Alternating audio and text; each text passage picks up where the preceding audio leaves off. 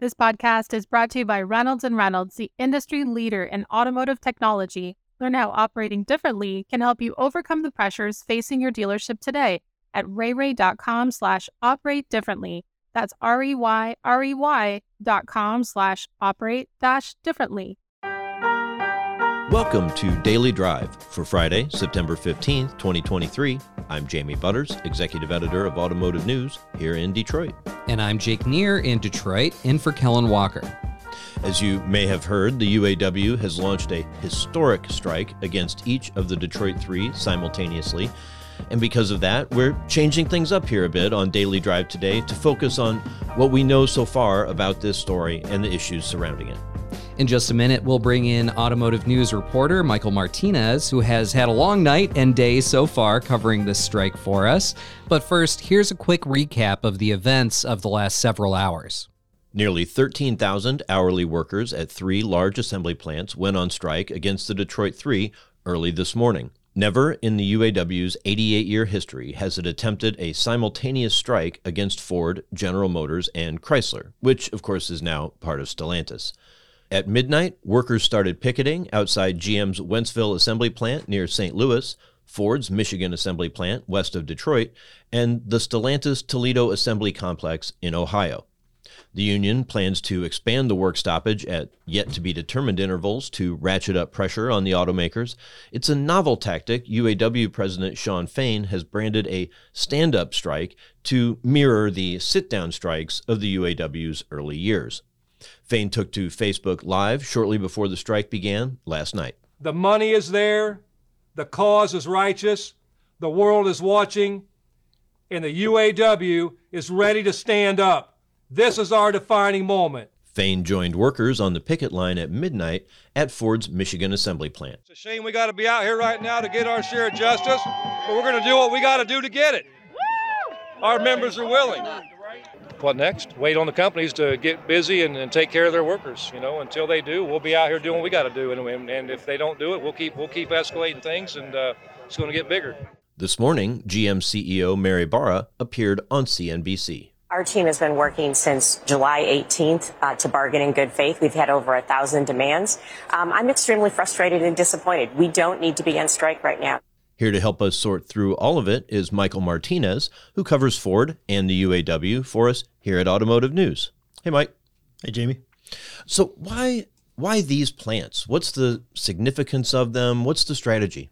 Well, the significance is really that they're not that significant. They're they're still important, right? They're a lot of mid-size truck and SUV production, profitable models, popular models like the Canyon or the Bronco or the Ranger or the Wrangler, but they're not the heavy hitters. It's not F 150 and Silverado. It's not some of the full size SUVs.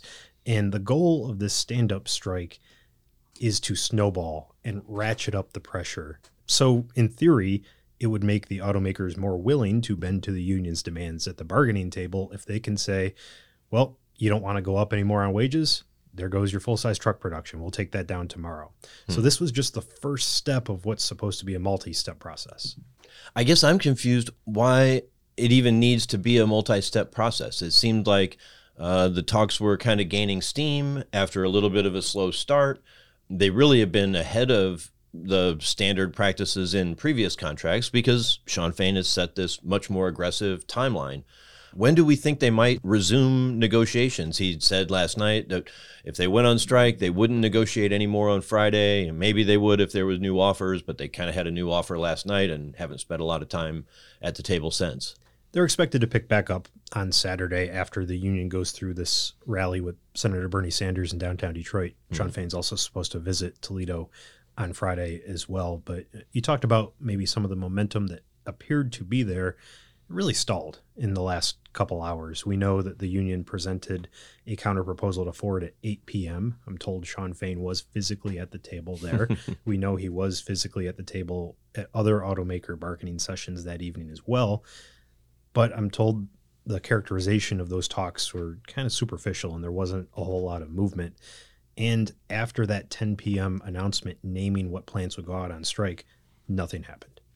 You know, and it's maybe surprising. I think it was to me just the idea he had talked about how you know, 11:59 on the 14th was not a point of reference; it was a deadline. And you know, if you have a deadline on a negotiation, you know, at some point you get to the you know quote last best offer, and you know you can't get to that before say the last hour, right? Or you've given in too soon. And so to really shut down the talks more than two hours before the deadline, I, I'm, I can understand why Mary Barra would be frustrated.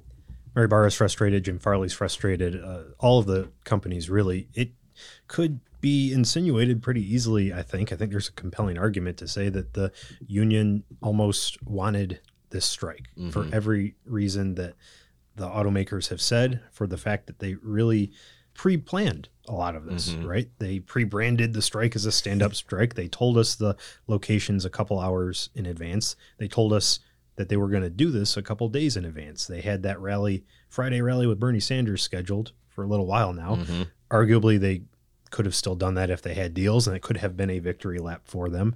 But it just really seemed like as the days went on, the union really wanted this strike. It also could be argued maybe they needed this strike. Yeah, I mean, certainly what Shawn Fain was saying about you know his frustration that the automakers weren't coming back with uh, you know significant counteroffers until the last week or so that he felt like they waited so long he just wasn't going to do it all in the last week. And if they were going to wait until a week or so before the contract is expired then by golly they could wait for him to have a strike. I mean let's be honest there was still a week to go. There were still days to go.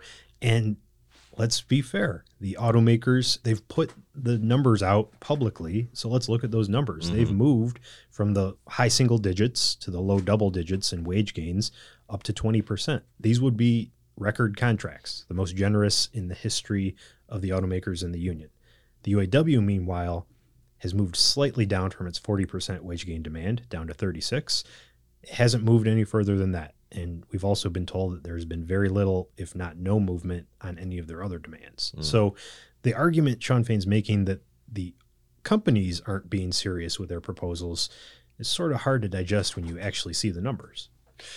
Yeah, I mean, I, I can understand the mindset of starting off at 40 or 45 percent and and being willing to come down to something uh, still historically huge uh, along the lines of the 25 percent I think that UPS got that the Teamsters got from UPS but to cling to all those other things many of which are non-starters the the four day work week the return of pensions uh, the jobs bank um, it's it's really hard to see any of those coming back. They were uh, certainly with the pensions, maybe the jobs bank you know, retiree health care. These were the things that really sent GM and Chrysler into bankruptcy in the first place.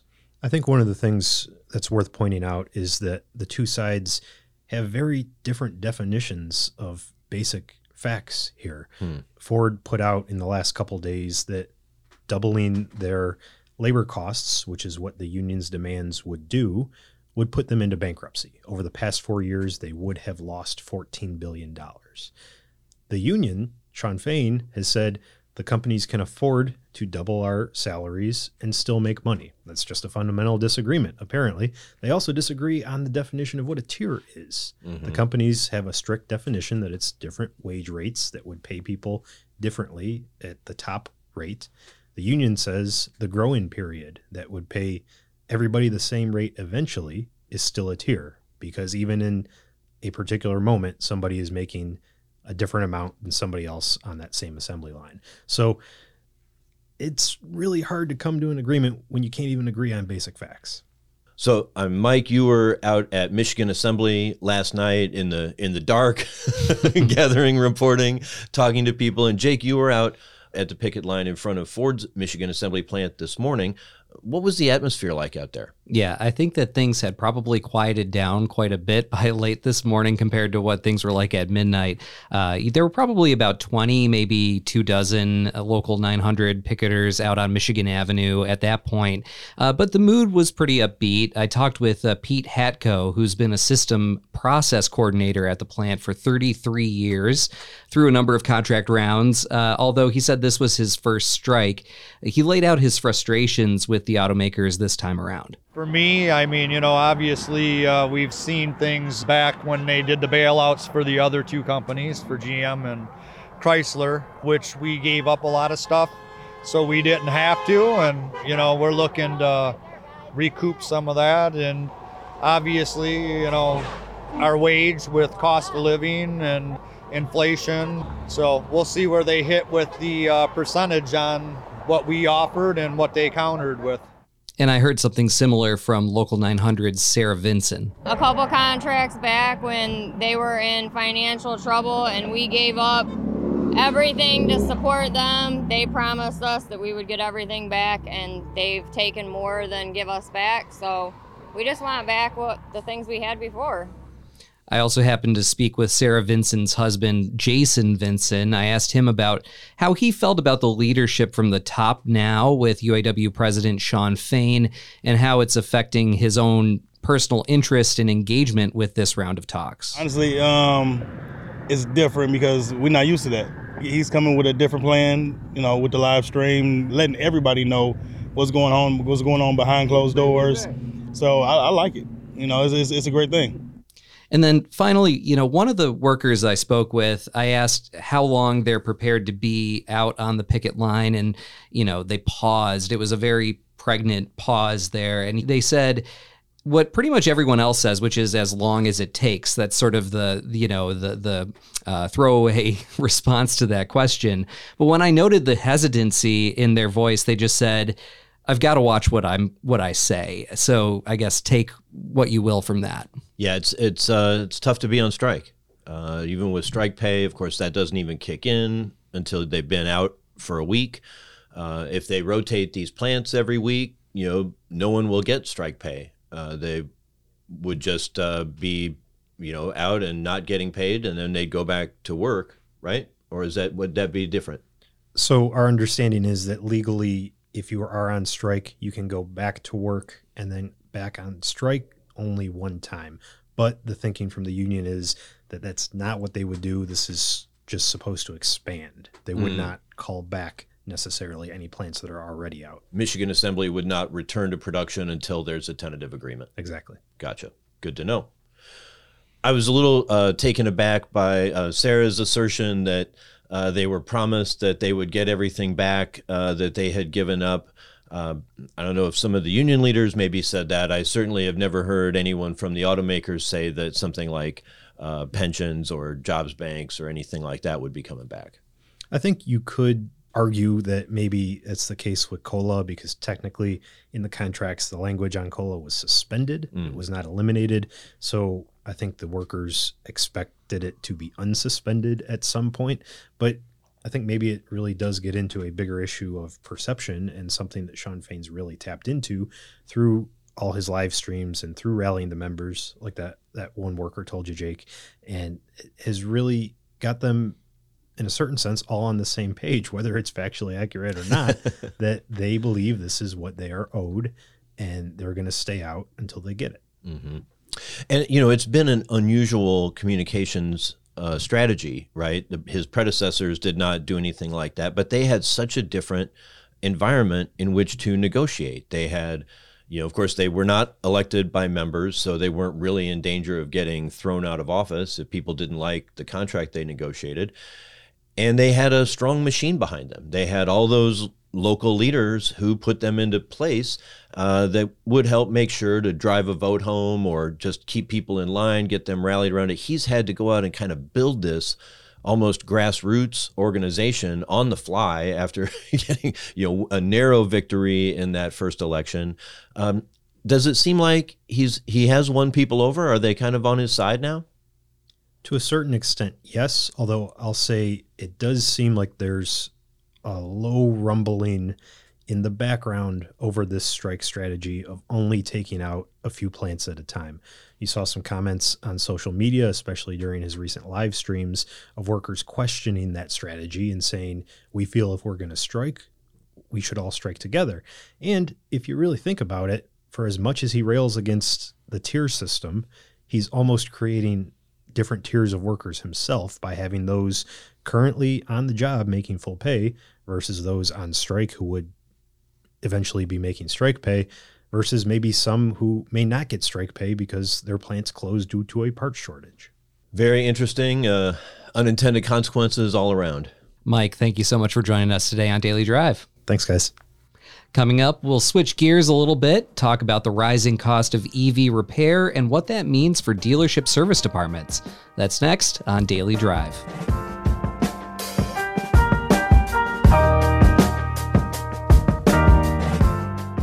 Economic uncertainty, vehicle affordability, and ever increasing customer expectations are threatening the profitability and efficiency gains you've made over the last couple of years. You may be finding the strategies you've used to improve performance in the past just aren't as effective as they once were. You offer online options so customers can begin the buying process remotely, but your salespeople have to rebuild the deal or correct it during the in store appointment. You ask your advisors to be proactive about calling customers to get work approved but still wind up with occupied bays and stalled jobs when the customer doesn't answer the phone. Your business office clerks are trying to process deal jackets faster, but funding still takes weeks. The strategies you've used to improve performance in the past just aren't as effective as they once were. Getting better at outdated and inefficient processes will only get you so far. Let's face it, Netflix isn't a household name because they got really good at mailing DVDs. And nearly half of Apple's revenue comes from the iPhone, not from the computers the company was founded on. These companies evolved as new challenges presented themselves instead of sticking with the status quo. It's time for a mindset shift. It's time to operate differently.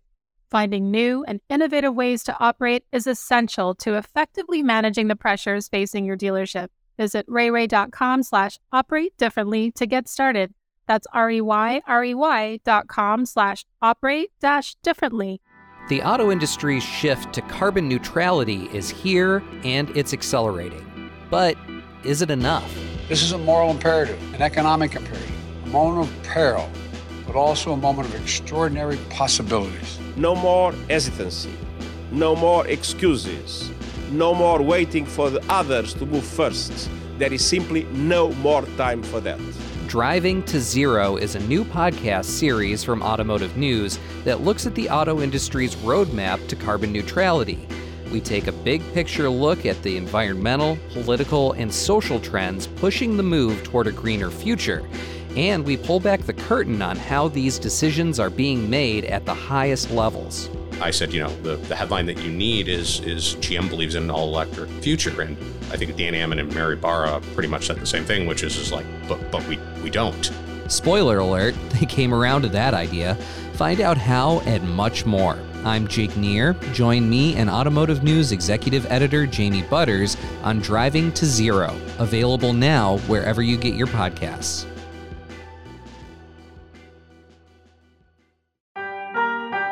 Welcome back to Daily Drive. I'm Jamie Butters with Jake Neher. Collision repair costs for EVs in both parts and labor and the length of time it takes to complete repairs when compared with internal combustion engine vehicles are growing exponentially, according to the latest study by CCC Intelligent Solutions. Kyle Krumlauf is Director of Industry Analytics at CCC. He spoke with Automotive News senior editor Dan Shine about EVs and the ramifications for the collision industry. Kyle, thanks so much for joining me today. Thank you, Dan. Thanks for having me. So, uh, got your most recent CCC uh, report on vehicle complexity and and how what that all means uh, for insurance and for repair uh, claims and uh, collision repair. And I'm reminded we talked a little bit before I hit the record button here about all the different kind of safety features that are on vehicles. I'm lucky enough at Automotive News we get vehicles to test every once in a while, and I'm currently driving this very nice Mercedes that's you know, my my own vehicle is probably like one one hundredth uh, worth, you know, as much as this Mercedes. But there's all sorts of technology in here, and you just feel like you're surrounded in bubble wrap. It's all wonderful, but that also leads to if I, if I run into something, leads to more more issues, more complexity when I when I want to get it fixed, right? Yeah, absolutely. So as a, you know, as a vehicle owner, obviously, you know, considering kind of what happens on the back end should should something happen to that vehicle should be a, major consideration um, and where you take that vehicle to have it repaired. And then for shops as we were talking about earlier you know when that vehicle has uh, those ADAS features, whether it's forward collision warning, adaptive cruise control, automatic emergency braking, et cetera, uh, shops, you know, should be uh, you know scanning and diagnosing those vehicles to make sure those systems uh, what to verify whether or not those systems have been damaged. And then going through and performing any calibrations to make sure that those systems work following the completion of any of any repairs. You know having the space and the tooling to do that is you know part of the modernization of any of any repair shop or repair facility. A lot of things we talk about when we cover we, we write about collision repair and it's a lot of dealerships. Do you want to be in the collision repair business or don't you want to be in the collision repair business? And like what you say is if you want to be in you're going to have to invest a little bit more than than what you have right now when it comes to more complex vehicles whether they be evs or just you know any modern vehicle even with a combustion engine or ev is going to have kind of these complex systems on them yeah, and the, well, the options if you if you don't invest in you know especially in the calibration side of things, um, then it's making sure that you have the the right partnerships, uh, whether it's a dealership or some other you know outside entity that you can uh, sub out that work to. So it just once again it adds that additional layer of complexity, and if you're subbing that work out, you know that requires additional time in getting the vehicle repaired and additional costs as well with getting it towed, et cetera. So talk a little bit about the numbers that you've had in your most recent report about you know how much longer they're taking these type of com- complex vehicles to get into the shop, how much longer they're taking to get out of the shop, how much costly they're, they're costlier they are. Yeah, there are a number. There's a number of ways to cut, to slice and dice the data to cut it, Dan. So, you know, we can go through a couple of different layers of that. I prepared a couple of different things to look at, uh, whether it's with regard to electric vehicles or non electric vehicles. If you want to talk about those, uh, we certainly can. And also, in, in hindsight, 2022 was a horrendous year when it came to uh, everything from vehicle repair costs to cycle cycle times were abhorrent in uh, 2022 and seem to be on the way uh, somewhat on the way back to some semblance of normalcy you know here in 2023 they've improved drastically anywhere from five to seven days better than we saw in 2022 from overall cycle times. When we get into electric vehicle repairs, if we're looking at overall cost to have those types of vehicle repairs compared to non-electric vehicles, uh, you could be talking about on average anywhere from 50% or more in total repair costs. However, when we dig deeper into that data and look at vehicles by age, which is probably a much more relevant analysis because electric vehicles are obviously going to be much more new in the car park relative to the average car park for non-electric vehicles, you're still looking at about a 15 to 25 percent difference in the cost to have those those vehicles repaired, and a lot of that is coming from labor of getting those vehicles fixed. It's not a it's not necessarily a parts thing. And, and the labor, just that your shops need to hire more skilled people and they have to pay them more? Is that where the, the, the cost comes in? You know, it seems to be coming from a number of facets. So, going back to that modernization concept that we were talking about earlier, one is you know making sure that you have the proper configuration for your shop to work on these vehicles regardless of the type of vehicle it is second of all if you're working on electric vehicles uh, making sure that you have a charger or a set of chargers to uh, maintain those vehicles or charge them while they're in your shop retooling is another facet to this. Um, and then there's also the training, but also the continuous education that's required, especially if you're certified through um, through an OEM. You know, you have to send your folks to get continuing education on at least an annualized basis, as I understand it. So, you know, all of those things have costs, and you have to pay people while they're at those trainings because uh, typically they work on an hourly basis. So, all of that has cost, and um, you know shops, whether it's a, a, a you know an independent shop or part of an MSO, um, they've got to make sure that they're getting their margins. And you mentioned earlier too about space, EVs especially, the kind of the barriers that you put around. You have to have a little bit more, you know, safety zone, I guess you would say, uh, for when you work on EV. So then your footprint has to expand if you want to again work on some of these newer vehicles having the appropriate storage, uh, especially you know outside outside the building, so you can separate uh, vehicles in case there's risk of uh, fire or otherwise. Um, another component to space that I've, as I understand it, is having places to store you know components of the vehicle so for example when you have to disassemble it whether it's you know exterior pieces fenders hoods etc or interior pieces you have to take the seats out for example usually those are you know leather or other you know high quality materials you don't want those to get damaged you have to have a place to store those Makes me think I'm out, maybe I don't want to be in the collision business. Uh, there's a lot to it. It can be also, I think, must be lucrative because there's the costs are going up, but but all the associated costs that you have to put into it seem like it's uh, it, it's daunting. Well, absolutely. I mean, costs are going up for everybody across the entire across the entire ecosystem. Whether you're a, a repair shop, parts supplier, because you know it's cost it costs more from a labor standpoint to produce the goods, also to ship uh, those goods. Um, and there's been a lot of changes from that standpoint, um, as well as from you know the insurance standpoint, making sure these you know making sure that they're remaining profitable, coming off of a couple of very very challenging years. Um, and then obviously, whether you're an OEM that's you know dealing specifically in EVs and electric native um, manufacturer, or if you're a legacy manufacturer, you have a lot of changes happening internally that you have to address that all come with costs. Um, so everybody is being uh, everybody has to confront the the escalating costs within this ecosystem. So to sum it all up, you've, you've got some increased cycle times. It's I think it's getting taking longer taking it's costing more. What can a collision repair shop do to kind of improve on these times and and costs? I know AI is part of you know AI seems to be the magic bullet for a lot of things. Are there things that shops can do to kind of reduce the cycle times and reduce the costs? Yeah, well, you know, the way that we generally look at cycle times, you know, obviously there's the upfront aspect, which if you think about what CCC does, in a lot of the solutions that we have in digitizing the claims experience you know we can provide a lot of a number of solutions that help can help to enable and make the front end part of the claims process much more efficient. The challenge obviously challenges are obviously are on the back end when it comes to actually getting the parts in getting the vehicle into the shop having enough capacity to do those repairs. And obviously as, as we mentioned earlier um, you know 2022 was a very very tough year for this especially uh, because of labor challenges, supply chain challenges.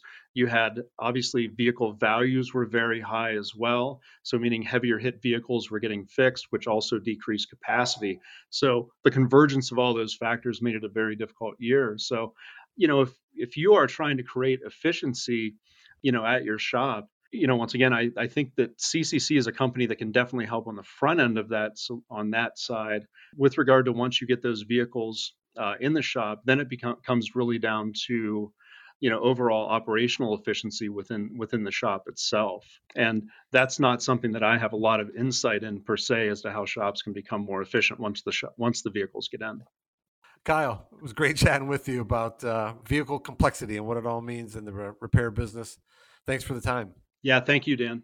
Kyle Krumlauf is Director of Industry Analytics at CCC. He spoke with Automotive News Senior Editor Dan Shine.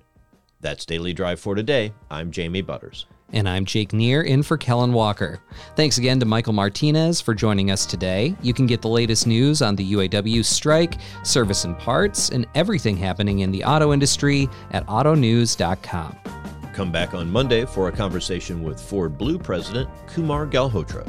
If you enjoy the podcast, remember to like, leave a review, and subscribe so you never miss an episode.